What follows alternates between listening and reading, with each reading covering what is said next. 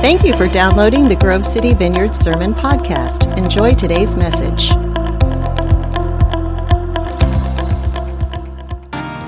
ahead and have a seat. Good morning, church. so glad to be in the Lord's house with you today, just worshiping. And what makes this the Lord's house is the Lord's people coming together, right? He said, Where two or more gathered in my name, there am I. And you can just sense his presence here.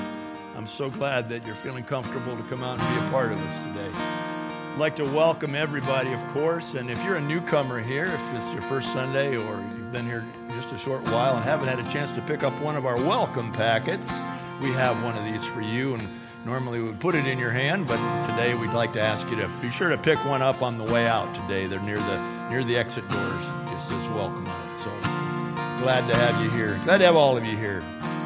Uh, we do have an announcement today that uh, we're going to be we're going to be uh, collecting school supplies uh, over the next few weeks, which is our which is our way here. We've always been involved in some collection of school supplies and distribution of them in, in needy areas, and and uh, so we're going to be doing that for the next three weeks. And we're going to be actually this year we are going to be partnering with the Muskingum Valley uh, Vineyard in Zanesville uh, to actually distribute them. And hopefully, all the plans work out. We can have one of our kind of old fashioned Matthews parties kind of thing. I don't mean more some of you than others, but we can just be there and express the love of Jesus to people in need. So you'll be hearing more about that. But for the next few weeks, we'd love it if you could bring some school supplies to drop off in the tote out in front. Well, uh, once again, we will not be receiving a physical offering this morning, but we do have some offering baskets near the back doors. and you're always uh, more than welcome, of course, to continue to give your tithes and offerings online on our website and the variety of ways that we have for that. So, and once again, may I just thank you for your faithfulness in that. I just say thanks again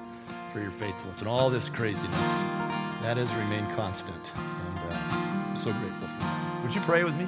Father in heaven, as we look to you now in the mighty name of Jesus, we are so thankful for the privilege of coming back together in this way and just to be in, in one another's company in these careful ways. Uh, but just so good to be able to sing together, to rejoice in you together, to come under the authority of your word together, to just sense the move of your spirit. And we pray, Father, that you'll continue to lead this service and pour out your blessing on this church for those who can come and those who cannot come and who are joining us in other ways. Spirit of the Lord, would you would you just connect us now and fall on them, meet the needs of this church as we love you, as we bless you together in Jesus' name. Amen. Amen. God bless you, church. Amen. Amen. Well, welcome everyone. Thank you again for coming. My name is Christian Root. I'm the associate pastor here, and I'm really thankful that I'm going to to get to share my first time preaching indoors since February. So I, woke up at about 2 a.m. this morning. I was I was ready. So uh, thank you for, for coming. Over the past several weeks, we've been looking at the attributes of God. And, and when we talk about God's attributes, we're simply referring to the characteristics that make God God. And, and this is a really important series for us because we need to ensure that as a church community that we are worshiping the God of, of the Bible and not simply a, a God of our own construction, a God formed by our own preferences or opinions or by what or by the culture around us. And this morning, we're, we're going to be looking at one of the more confusing attributes of God. We're going to be talking about the jealousy of God. In Exodus chapter 20, Moses first received the Ten Commandments from God. And this is what we read in Exodus chapter 20, verse 1. And God spoke all these words I am the Lord your God, who brought you out of Egypt, out of the land of slavery. You shall have no other gods before me. You shall not make for yourself an image in the form of anything in heaven above, or on the earth beneath, or in the waters below. You shall not bow down to them or worship them, for I, the Lord your God, am a jealous God punishing the children for the sin of the parents to the third and fourth generation of those who hate me, but showing love to a thousand generations of those who love me and keep my commandments. Amen. I, the Lord your God, we read, am a jealous God. As I said earlier, that this notion that, that God is jealous, it, it can be quite confusing for followers of Jesus. Oprah, in fact, said that she left the Christian faith after hearing a, a, sermon from her pastor on the jealousy of God. She simply couldn't reconcile the fact that a good God could be jealous at the same time. For jealousy is not a, a trait that we typically admire in other people, is it? You know, if you were talking to one of your friends and she said that she just began dating a guy and she described him as being funny and intelligent and thoughtful and extremely jealous, I imagine you would have some warning bells going off in, inside your head, right? Wait, wait, what, what was that last trait? What, what was that last thing you said? Extremely jealous. Okay, okay. Because jealousy is, is not, a, it's not a characteristic that we typically applaud in others, is it? But as followers of Jesus, we can't just sweep this statement under the rug in an effort to avoid embarrassment. You know, nothing to see here. Let's just get to the New Testament and forget about the fact that God said he is jealous. For God is described as, as being jealous nearly three dozen times throughout the Bible. And in Exodus 34, verse 14, God actually says this He says, Do not worship any other God, for the Lord, whose name is jealous, is a jealous God. God so closely identifies with jealousy that he says, Jealous is my very name. And so, again, how in the world can we affirm that God is both good and jealous? Well, well first, we have to understand that there is a difference between envy and jealousy. Envy is the desire to, to have for yourself what rightfully belongs to another. And so you might envy someone else's truck or, or their, their lawn or their bank account or their smile. And, and the Bible is clear that envy in all circumstances is sin. In fact, envy even makes an appearance later on in the Ten Commandments when we're told not to covet our neighbor's house or wife or servant or, or donkey. Envy is sin. And so to speak of God as being envious would be entirely inappropriate because this would imply that God wants something that he doesn't have. No, no, God is omnipotent, meaning he can do all things. And so whatever he wants, whatever he desires, he has. He, he cannot, by definition, be envious of another. But, but jealousy, while, while it's often in, in the English used interchangeably with, with envy, Jealousy ha- has more meanings than that. Jealousy can also mean the desire to keep for yourself what rightfully belongs to you. And if we view jealousy through this lens, then, then the jealousy is desiring for yourself what rightfully belongs to you, then, or as Merriam Webster Dictionary puts it, vigilantly guarding a possession, well, then we begin, can begin to see how, in certain contexts, jealousy would actually be a good thing. And, and of course, the, the most obvious example is in the context of, of marriage. You, you know, if after the, the service you approached me and you said, hey, hey, Christian, not really sure how to, to say this, but I was just out in the lobby and I, I just heard uh, another man asking your, your wife out to dinner. How would you respond if, if I, I turned around and said, Well, gosh, you know, I, I, guess, I, I mean, I, I, guess if she says yes, I, guess I, just hope that he treats her nicely. How, how, would you respond if, if that was, was, was my answer? I, mean, that's just not happening, is it? In fact, that would indicate a, a lack of love coming from me. That, that's not happening. You better believe I, I'm making a, a beeline for the lobby at that point, aren't I?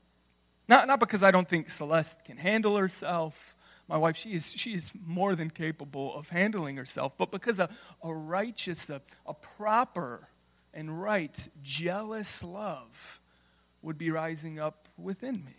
A, a desire to protect would be rising up within me. In, in the same way that a, a jealous desire to protect what is hers would rise up within my wife's heart if she sensed that there was a woman who was trying to get too close to me. She's not playing that either. And it is right and appropriate for us to jealously guard our marriage because we have committed ourselves to each other for life. Before God, we have said that, that they and they alone would be the source of our romantic affections. The author, Jerry Bridges, he said that rivalry, really at bottom, is the intolerance of rivals. And so, within the context of marriage, it is appropriate for Celeste to say to me, Christian, I want no other rivals within your heart. I want no other competitors, no other challengers, no other contenders when it comes to your romantic devotion. And so, do you see? This is so important. Do you see what God is saying to us here in Genesis chapter 20? He, he begins by saying, I am the Lord your God. Not just a God, I am your God. I have chosen you to be my people. I have set my affections on you. I, have led you out of Egypt. I've given you great and precious promises that you might be mine and that I might be yours. This is marital language. This is covenantal language. God is establishing a, a covenant, a promise between He and His people. I am yours, God is saying, and you are mine.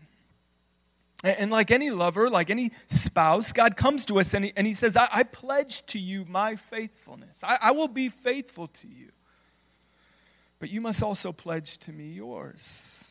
You must not pursue any other gods. You must not give your heart to another. This is not a picture, guys, of a, a cold and, and capricious God who's, who's demanding loyalty from his people. That, that's what that's not what's happening here. This is a picture of a great lover who's wearing his heart on his sleeve. What kind of God, you might ask, could possibly be jealous for you and for me? Only a God of love. Only a God who, who loves so extravagantly, so passionately, that he would, he would love us with a jealous love. And if you think I'm overplaying my hand, all you have to do is read through both the Old and New Testament to find that marriage between God and his people is one of the central metaphors of the Bible. It's everywhere. And so, for the sake of time, just let me, let me give you a couple examples. Isaiah 54, verse 5 says this For your Maker is your husband, the Lord Almighty is his name. Or in Jeremiah chapter 2, verses 2 through 3, we read this This is what the Lord says I remember the devotion of your youth, how as a bride you loved me and followed me through the wilderness, through a land not sown. And in the book of, of Hosea, Hosea the prophet is asked by God to marry Gomer the prostitute so that their marriage and, and Gomer's subsequent infidelity might offer a living picture of Israel's unfaithfulness to her husband, who is the Lord. Listen, guys, there is a reason that when, when the Israelites turned to worship other gods, their betrayal it wasn't simply called sin. Their, their betrayal wasn't even simply called idolatry, but was often referred to as adultery. They, they were spurning their spouse spurning the God that they had committed themselves to. Unless we think this is simply an Old Testament metaphor, we find that the dominant metaphor in the New Testament is the what? Is the bride of Christ. We are told throughout the, the New Testament that both women and men who are followers of Jesus are, are part of the bride of Christ. And, and that a day is coming when Christ and the bride, which is the church, will be united together at the marriage supper of the Lamb. That's how the Bible culminates and at the end of the book of Revelation. There's a, a marriage or a, a wedding feast, a wedding ceremony. And who is getting married? Who is coming together? It's Christ and his people, Christ and the church. Do, do you see what an incredible privilege it is to have God say to you, I love you with a jealous, with a possessive love? Uh, of all his attributes, his jealousy, it's the most vulnerable, it's the most tender, it's the most passionate. Now, now we could stop here and I, I could leave you with an encouragement to go home and ponder this, this great love of God, this love of God that is so fierce that it's accompanied with jealous desire for you. But, but there's more work for us to do today. There, there's more. We got, we got to sit here a little bit longer. For it's not enough to know that God loves us with a jealous love. We must also return his faithful marital love with our own, of course. And the way that we faithfully love God, it's outlined for us right here in our passage in verses 3 through 5. So let's read verses 3 through 5 again. You shall have no other gods before me, the Lord says. You shall not make for yourself an image in the form of anything in heaven above or on the earth beneath or in the waters below. You shall not bow down to them or worship them.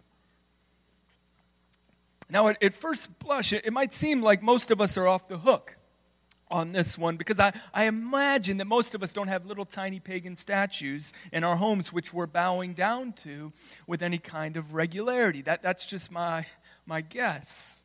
But when God refers to abstaining from false gods, or what we commonly call idols, He's not simply referring to these dead little statues. He's referring to anything that has stolen our heart away anything in our life that has given prominence or preference over Him. Pastor Tim Keller says that we worship an idol in our life when we make a good thing an ultimate thing. When we take a, a good thing like our career or our family or our health and we give it pride of place in our life so that it becomes more important to us than God Himself. And so I, want to spend the remainder of our time just just rolling out a few different ways that we do this, a, a few different ways in our culture that we worship other gods. So here, here we go. Here's, here's what I know. Here, here's what I know. If during this sermon or, or any other sermon, I, I say or pray something like this Oh God, this coming November, knowing how important this election is, will you ensure that the right candidate is elected? Will you put in the White House the candidate of your choosing, the candidate most pleasing to you? I know if I say these words, typically, I will receive more amens than if I'm lifting up the very goodness of God. And why is that?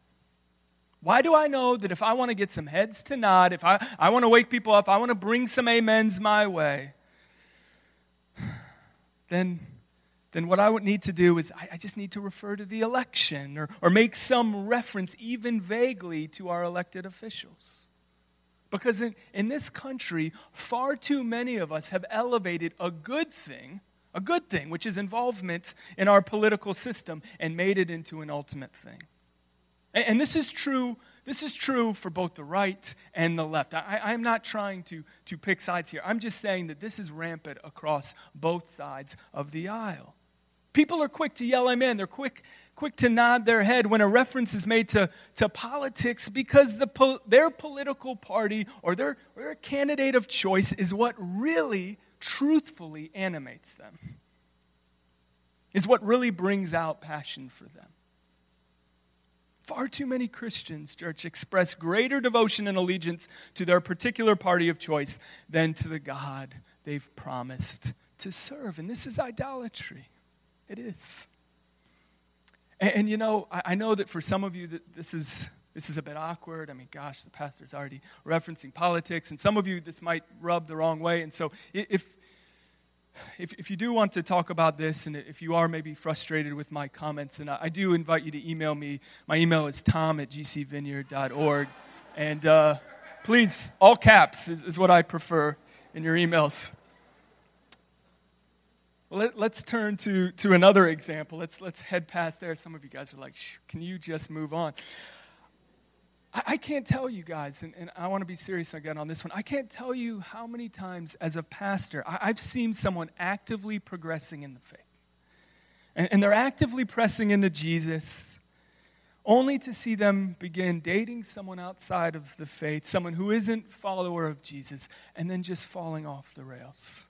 It just happens over and over again. And, and sometimes they leave the church completely, and, and sometimes they stick around and, and they just kind of hang out on the fringes. But in almost every case, the fire is gone, the passion is gone, the progress is gone.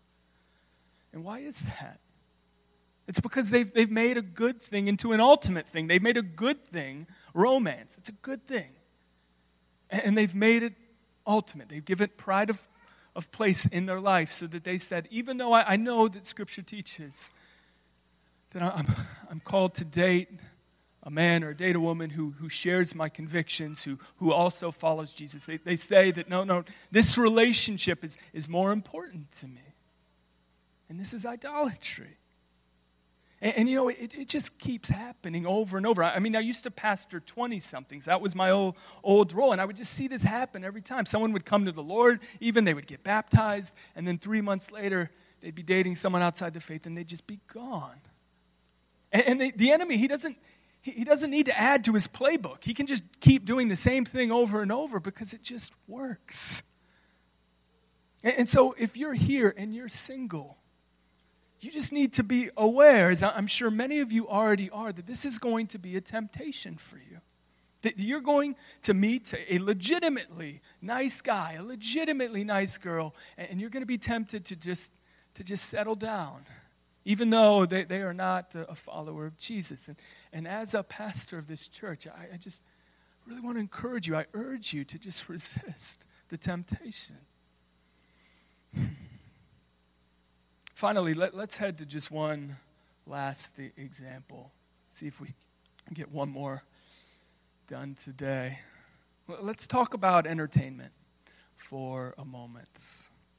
You know, when the stay at home orders began at the beginning of the pandemic, a, a petition was created on, on change.org asking streaming services to drop their membership fees for 60 days.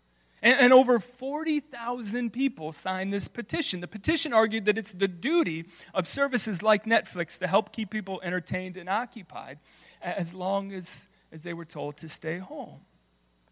Essentially, these people were saying that it is a fundamental right to be entertained. For, for many of us in, in this country, entertainment is a God.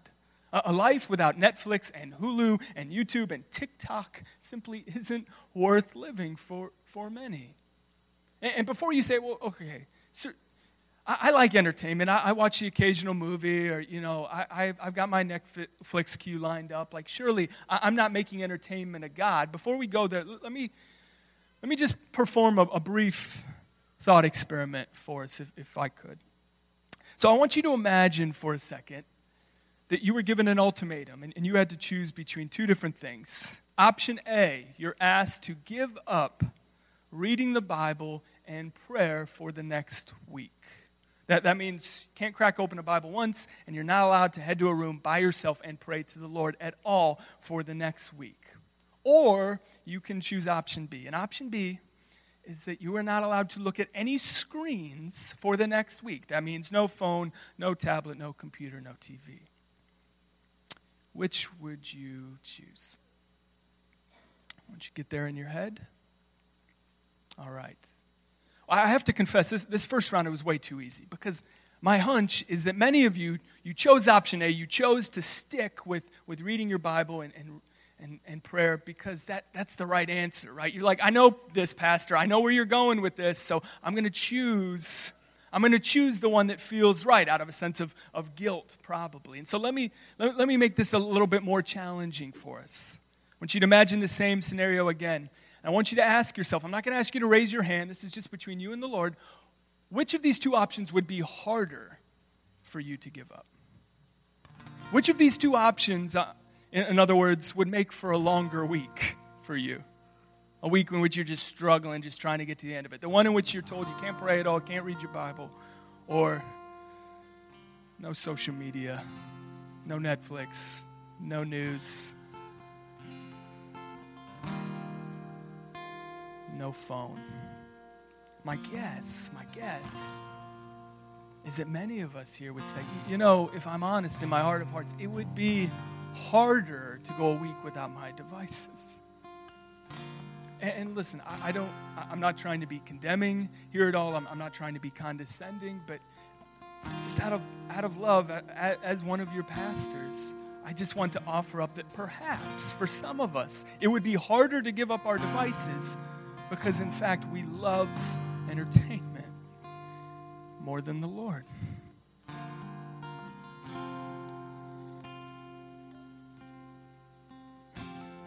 Listen, we don't come before our various screens offering literal sacrifices like one would before a pagan god. We don't, we don't come before our screens bringing incense or, or, or offering a dead goat or a dead bull. That, that's it's not the type of sacrifices we offer. But we come before our screens and we offer the sacrifice of thousands and thousands of hours of wasted time?